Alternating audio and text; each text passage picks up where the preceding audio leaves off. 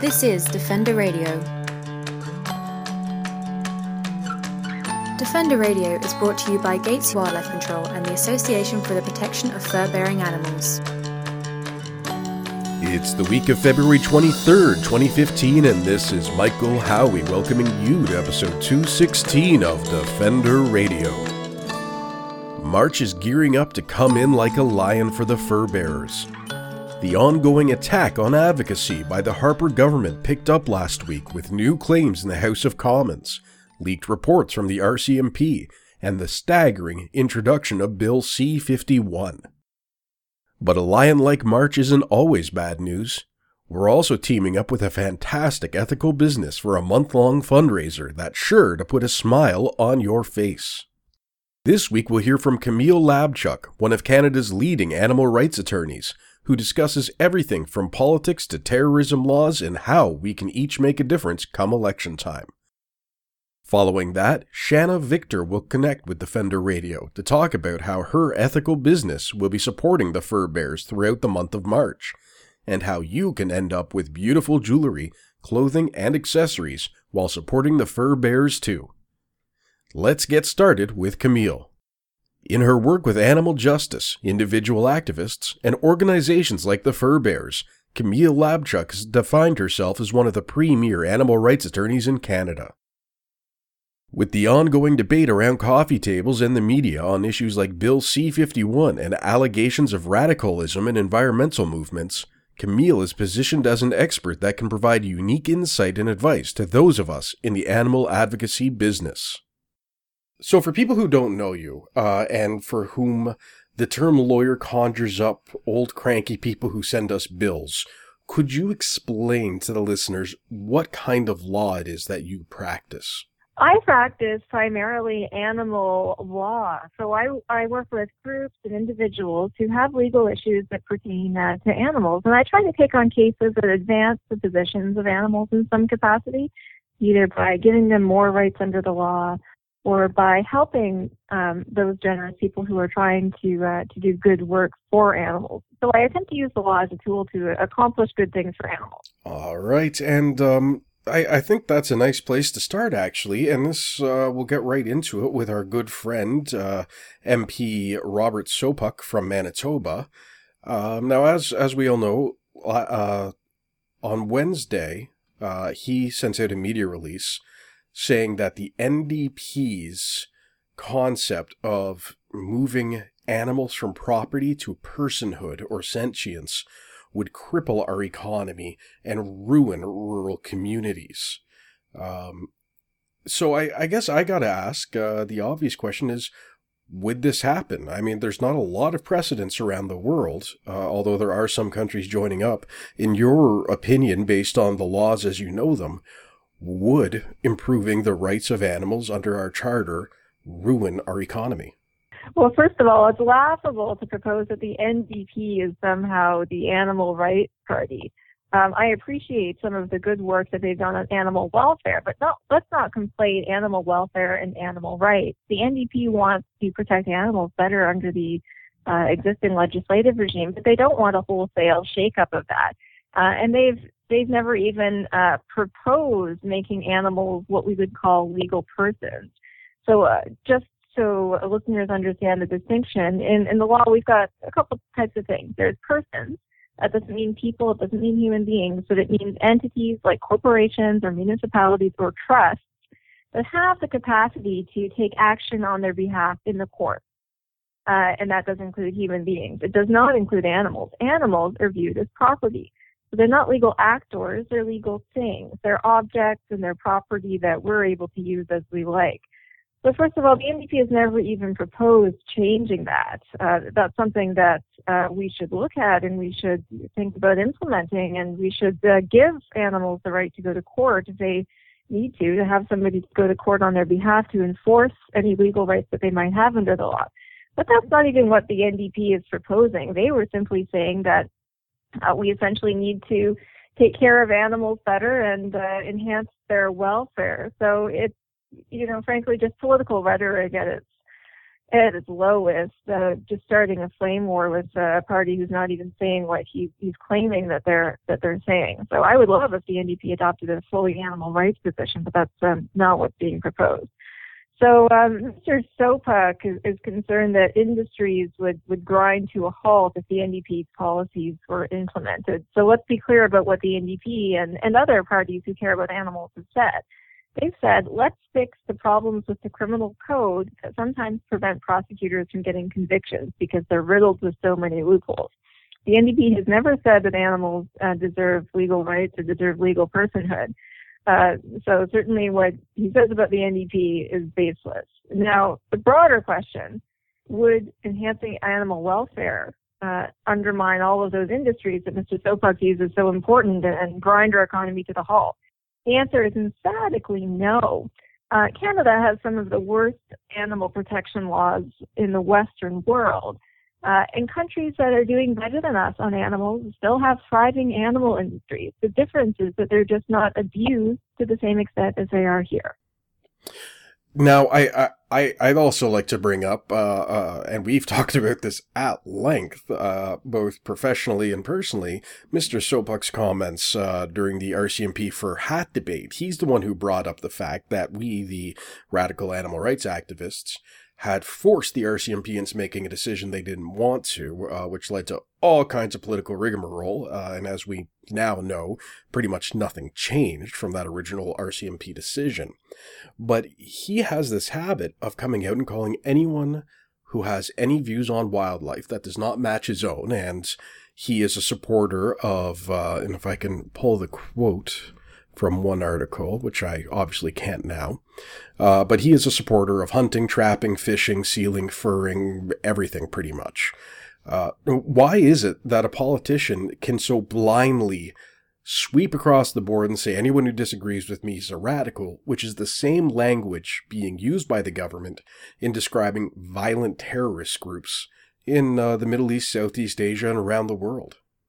Well, it's most unfortunate. This type of divisive, inflammatory, rhetorical language doesn't do uh, a service to anyone. All it does is polarize the debate and make it more difficult to even discuss these is- issues with each other. And I'm a big proponent of, of talking uh, with with the other side.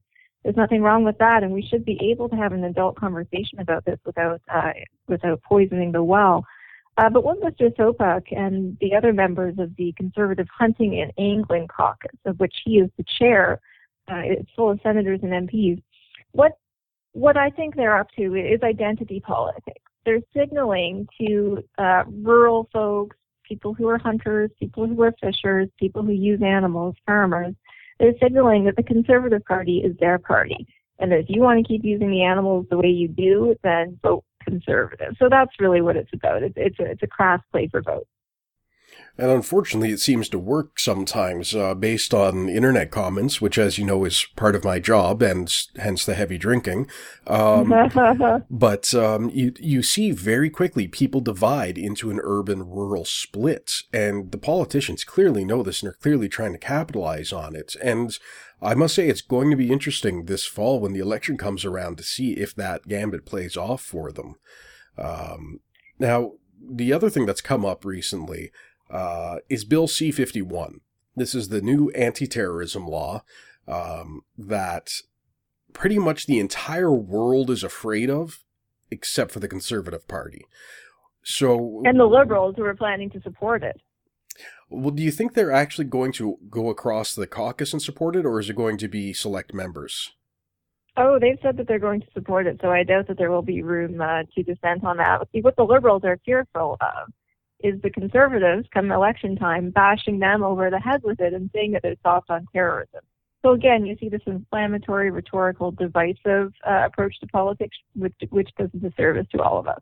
Absolutely, and the, the, I think the other point that it plays is, uh, or I'm sorry, I'm stumbling all over my own words today. Uh, the other thing it clearly points out to me is that many of these politicians are more concerned with getting elected than they are with doing something good for the country. Um, and unfortunately, some of those politicians are few and far between. Uh, now, when we look at BC 51, um, what does it mean for those of us involved in the animal rights or animal welfare movements, for those of us who are advocates? Uh, clearly, this this points out, um, first of all, uh, violence in terms of terrorism, but its definitions have been said to be way too broad. So, how should we be looking at this?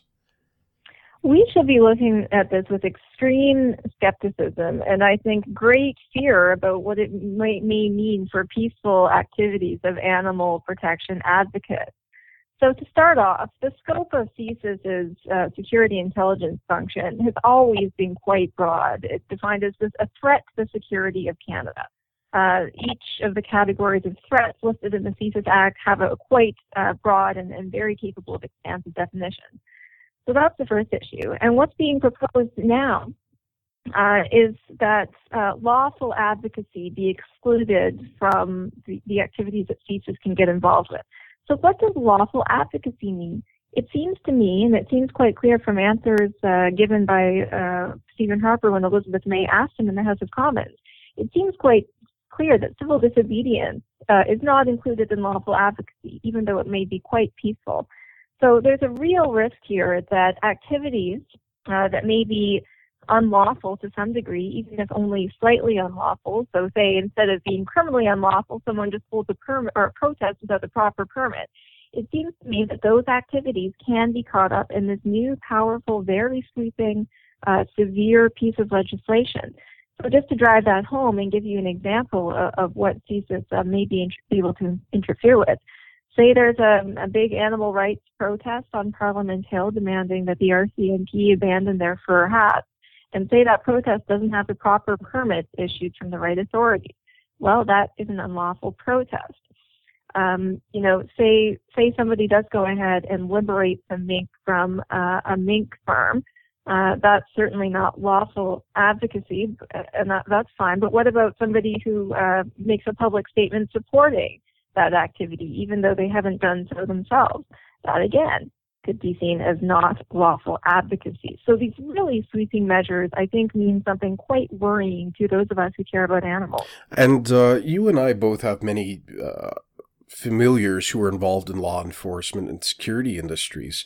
Um, most of the folks I've talked to, while they may welcome some portions of this legislation, they think it is very much overkill um, because for them it creates a lot of questions that don't have clear answers. And if there's one thing bureaucrats like, it's a clear answer and directive. What have you been hearing from people who more or less have their feet on the ground in these industries? Well, what I've been hearing from folks is that they're they're very concerned about the expansive potential scope of the legislation, and it's one thing for a thesis to say, "Oh, but we would never do that." It's another thing for the legislation to absolutely prevent them from expanding the scope of the powers that they should that they should have. Um, I don't think the case is being made that a lot of the proposals are necessary. The government has never fully explained why we need these to to protect Canada from terrorism, and uh, the overreaching legislation is is uh, you know unjustifiable in, in, in that regard. You know, unlawful conduct could include blockades. It could uh, include workplace strikes. It could include protests without proper regulatory permits. These activities are not terrorism. These activities are not something that we need to treat as a national threat. Uh, and we uh, have to put a stop to this. And I think we're all going to have that opportunity uh, come fall. As we all know, there is an election coming up. And the Fur Bearers, we've made a decision to not endorse single candidates or parties officially, although we all have our own opinions and they very much line up with most other people in our field. Um, now, we are going to be strongly encouraging people to get out and vote. And I'm going to play a bit on your political side here and ask numerous people go out and stroke uh, and vote strategically.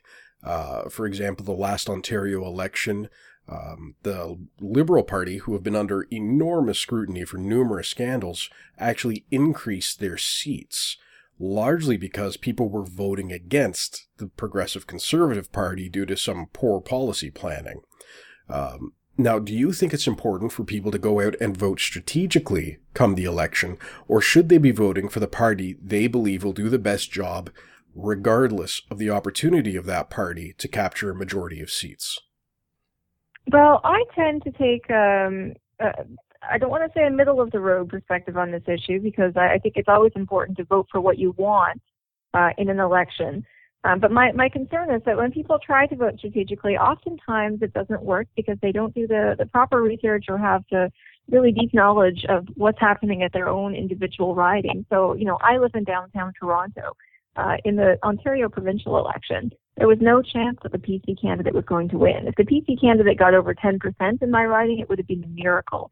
Yet you still saw a strategic vote uh, shifting from uh, the NDP to the Liberals because so many voters were concerned that the uh, PCs could elect somebody. And that's not the case. So what I fear uh, when we talk about strategic voting is um, people making decisions that aren't founded on all of the evidence. So I think if you're a voter and you're considering that, you, you owe it to yourself to take a really good look at whether your race is close and whether you really do legitimately have a fear uh, that somebody will get in. And it's always really difficult to know unless you've got those internal party numbers in your riding. So I, I, I suggest a great degree of caution. And I, I think as a general proposition that if we don't start voting for what we want, we'll never get it. To get in touch with Camille, locate her email address on this week's Defender Radio blog. We'll be right back after these words from our sponsors. You're listening to Defender Radio. I am Brad Gates, owner of Gates Wildlife Control. Do you have raccoons or squirrels living in your attic? Did you know that the hole in your roof is letting water in, your insulation is being ruined, and they could be chewing on your electrical wiring? Protect your biggest investment. We will come to your house and provide you with a no obligation free estimate. Please visit our website at gateswildlifecontrol.com or dial 416 750 9453.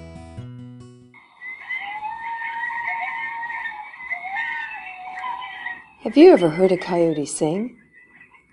Did you know that coyotes are also called North America's song dogs? They communicate through unique howls, yips, and barks. At Coyote Watch Canada, we're committed to fostering peaceful coexistence for communities and their wildlife neighbors by building compassionate wildlife communities one community at a time. Please visit us at coyotewatchcanada.com for more information and tips about this amazing keystone species. Beaver dams help clean water, promote songbird diversity, encourage fish populations, and create better soil and a cleaner environment. Beavers are good for Canada. But will we be good to them? Find out more at furbearerdefenders.com and give a damn about beavers. This is Defender Radio. The fur bearers are always happy when we find ethical businesses that like to support wildlife. And when we found Shana Logic, we pretty much lost our minds. With a diverse collection of truly handmade jewelry, clothing, and other accessories, Shana Victor agreed to run a fundraiser for the fur bearers through the month of March. A percentage of every sale, including the beautiful animal inspired items, will be donated to help protect wildlife in Canada. Shana joined Defender Radio to discuss her shop, her background as a wildlife rehabilitator, and what you can expect to find come March. Let, let's uh, talk a bit about your wildlife. I mean, that's kind of your introduction into our shared world here. Um, so, how did you get involved with wildlife rehabilitation? Actually, um, my husband found a baby red squirrel that fell and he didn't want to touch it. I don't know why he's afraid of stuff like that, but um, he texted me and I came down there and I took him and um, he was really fun. And I called my local wildlife rescue and they were too busy to come and get him. So I took care of him for a few days. And after that, I was just like, I need to do this. And so I joined Friends of Wildlife, which is a Michigan licensed rehabber organization. And um, I thought I was going to get a squirrel, but they sent me home with baby raccoons. And raccoons are like the most amazing misunderstood animal on the planet pretty much. I, they're my favorite animal by far. And so i rehabbed them and red squirrels for a while because a lot of people don't like red squirrels. They get into things and they're not super friendly. So um i i specialize in red squirrels now because they're smaller but i don't do raccoons anymore simply because they take up a lot of room and uh yeah, I really miss them though. But um, and also because I'm always given every single red squirrel on the planet, so I pretty much just get really booked with those. So yeah, I have uh, release cages, and I take in the babies if they're abandoned or they've been orphaned or somebody finds them in a wall. You know, usually that sort of thing happens. People will trap the mom raccoon and then find out there's babies, and that's where I would come in. And then they're all released back into the wild well, if they make it, you know. Yep. Um, and uh, from that, you uh, you are familiar with our organization, uh, the Fur Bearers. So, how did you learn about what we do? Well, actually, um, one of you guys contacted me, and um, I went to your site and read about it. But the thing that really resonated for me that I, I've I've done fashion fundraisers in the past. That's what I call them, where I give some proceeds to an organization, and I usually do animal organizations like ASPCA or Friends of Wildlife because um, not that many people do animals. They usually do human rights things. So I focus on animals. And when they contacted me and I read the fact about cats and dogs being farmed, I really had no idea. I, that's the one fact where I was like, what? cats and dogs are killed for their fur. I had no clue. And that really struck me. And I feel like um, you're in Canada and I'm in the US, but I feel like this area of the world can really relate to feeling that that is really wrong. You know, I, I don't know how many people get super upset about raccoons or coyotes. I mean, I do, but cats and dogs are animals that we keep in our home and love and consider family members. So that's why I really wanted to work with you guys. Yeah, and it's uh, surprising to many people uh, that it's still legal. It was shocking to import into Canada yeah. cat and dog fur, um, whereas the United yeah, States has actually banned it. Oh, really? Yeah, it's it's well, it's yeah, it's Canada's the only Western nation that allows it still. Um, that's one of the things we're constantly working on uh, with legislation and uh, fundraising and uh, awareness.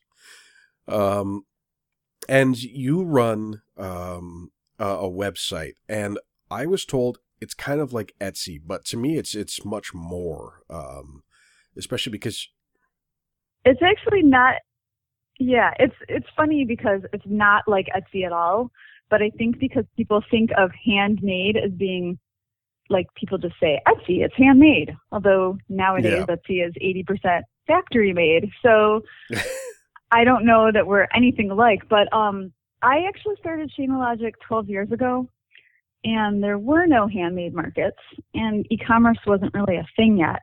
So there were only a few stores like us and it was kind of a beautiful time where everything was pure and good and people didn't care about only making money. And um, basically, my store, I work directly with artists that I admire. So I have about 100 artists that I work with and I represent them and sell a curated version of their items that I feel like are super high quality. And another thing that's weird about my company that's different from others is that I have my hands on everything because I really care about my customers. They're actually amazing people. They care about artists and they care about handmade and they care about animals and they're just really fun, quirky, unusual individuals. And so I handwrite on every order. I try to maintain friendships with these people. Like I really love them. So um, it's kind of a dying market. I think I'm the only one left out of my original group of stores now. So I guess you could say Shana Logic is an endangered species. and so, um, yeah, I mean, that's kind of how I started. And that's really my mission is to um, send high quality happiness to the world. And hopefully, artists who deserve it can get paid well and we can give back to the creative community. And maybe in March we can give back to lots of animal rights. yes, you made this. It's my job to make segues, not yours. Oh crap! we got to be clear about that.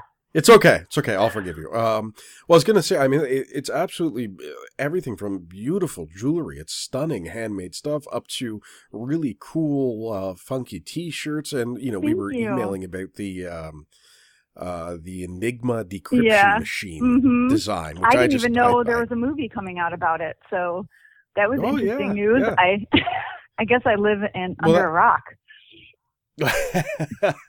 it's the guy from Sherlock. So oh it's, it's yeah. Cumberbatch. That's right.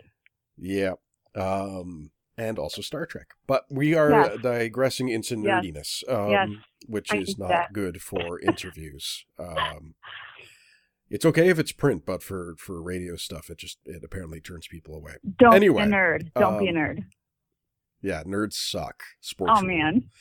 um, so uh, now you, you do have a lot of animal themed stuff, and you've I do. actually got entire pages about sort of animal stylized items. I do. Why is it important for you to maintain that theme of animals? And, again, not everything on here is animal related, but there is that strong thread. I mean, when I started Shana Logic, it's called that because basically stuff I'm Shana and stuff that I that resonates with me. So you know, I have a gothy dark side, and I also have a kawaii Japanese side. But I love animals, and I um, know that everybody. I mean, everybody loves kitties, and everybody loves puppies, but it's hard to find that perfect honey badger or that perfect raccoon necklace or fox necklace and I guess those just really appeal to me because of my fondness towards wildlife. So whenever I see an animal that, you know, isn't represented that much, I, I usually jump on that if it's well made. So there's a lot of sloths. We've got sea otters. I've got wolves, you know, huskies. I just, the list goes on kind of. I just, I just am really drawn to that um, subject. So and I think my audience is too. I mean, people who have pugs love pug themed stuff. People whose favorite animals are narwhals love narwhal stuff. So that's where I come in. I try to give them a curated version of that.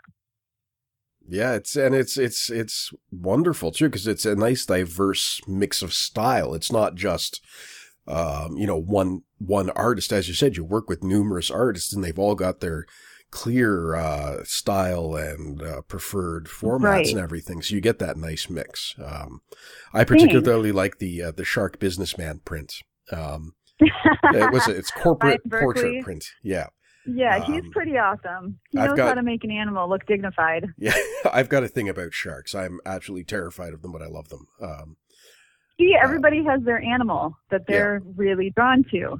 And so I try to fill the gaps of those. There's a couple animals that are my favorites that I have a lot of trouble finding. Like I have a conure, so I have trouble finding that perfect conure parrot item. Those are real hard. And I also love Tasmanian devils, and those are really hard to come by. So, you know, I'm just working on those. well, you should also some animals I want to fill it in. You should look at uh, the Canada Lynx and the Wolverine because those are two that we love in our office, and they're both at risk right now. Of uh, Well, the Wolverine is the Michigan state animal. but there you go. It ties So together. yeah, I really should, huh? yeah. Um, get on that. And they are still trapped in Canada in parts of the U.S. Oh. Um, I, I believe it's in Montana. There's been an ongoing debate about Canada lynx and whether or not they should be completely off limits or just limited. Um, and wolverines, uh, with climate change and habitat degradation, they're just disappearing left, right, and center. Um, So sad. but uh, on to happier things. So we, Yeah. we our our our organization and Shana Logic have gotten together, and we are doing a sort of combined social media blitz. And what's going to be Yes. happening uh, throughout the month of March? I will let you explain. What's what's the plan? All right, I'm actually really excited about this. So, um, in March, 10% of Shana Logic proceeds are going to be donated to the Fur Bearer Defenders. And um, I'm going to put together a curated group of products that I feel that animal lovers will love. And I'm hoping that um, I have a lot of Canadian shoppers actually, so it's kind of a perfect mix for me. I love Canada. And I'm hoping that you know, we can bring some awareness about you guys and you guys can bring some awareness about us. So it's sort of like independent, ethical companies working together for good, which I love the idea of. Absolutely. It's very exciting. Uh, Yeah. And I, like I said, I'm, I'm making secret mental notes about stuff on the website right now as we're talking, actually. Um, Get your wish list together. yeah. Um, and um, people who want to learn more about what you do, um, as you said, you've got a, a wonderful story behind Shana Logic. Um, can people sort of take a look around? I understand you have a blog and things like that. Yeah, I do. Actually, my blog is a lot of cute animals. So it's kind of obvious how much I like animals because I do post new arrivals and introductions to different artists in my blog, and it's just shanalogic.com. You can actually you can go to shanalogic.com and just click on the blog link at the top. And um, but there's tons of cute animal videos. If you're bored, feel free to head on over. And I also have an unusual animal of the day post where we post weird animals, which is kind of interesting. And you can learn more about me just in general from my blog, but also I have an about us section and it kind of talks about what's important for Shana Logic as a store. Because not really, I mean, obviously you want to make money, but it's more about spreading awareness about artists being paid what they're worth and that sort of thing. Plus, in an internet world, you want personal service, which you no longer get anymore. And I strive to do that. To learn more about Shana, visit her website at shanalogic.com. That's all the time we have for this week. I'd like to thank our guests for their time, and as always, Brad Gates of AAA Gates Wildlife Control for his ongoing support of this program. Until next time, this is Michael Howie reminding you to stay informed and stay strong.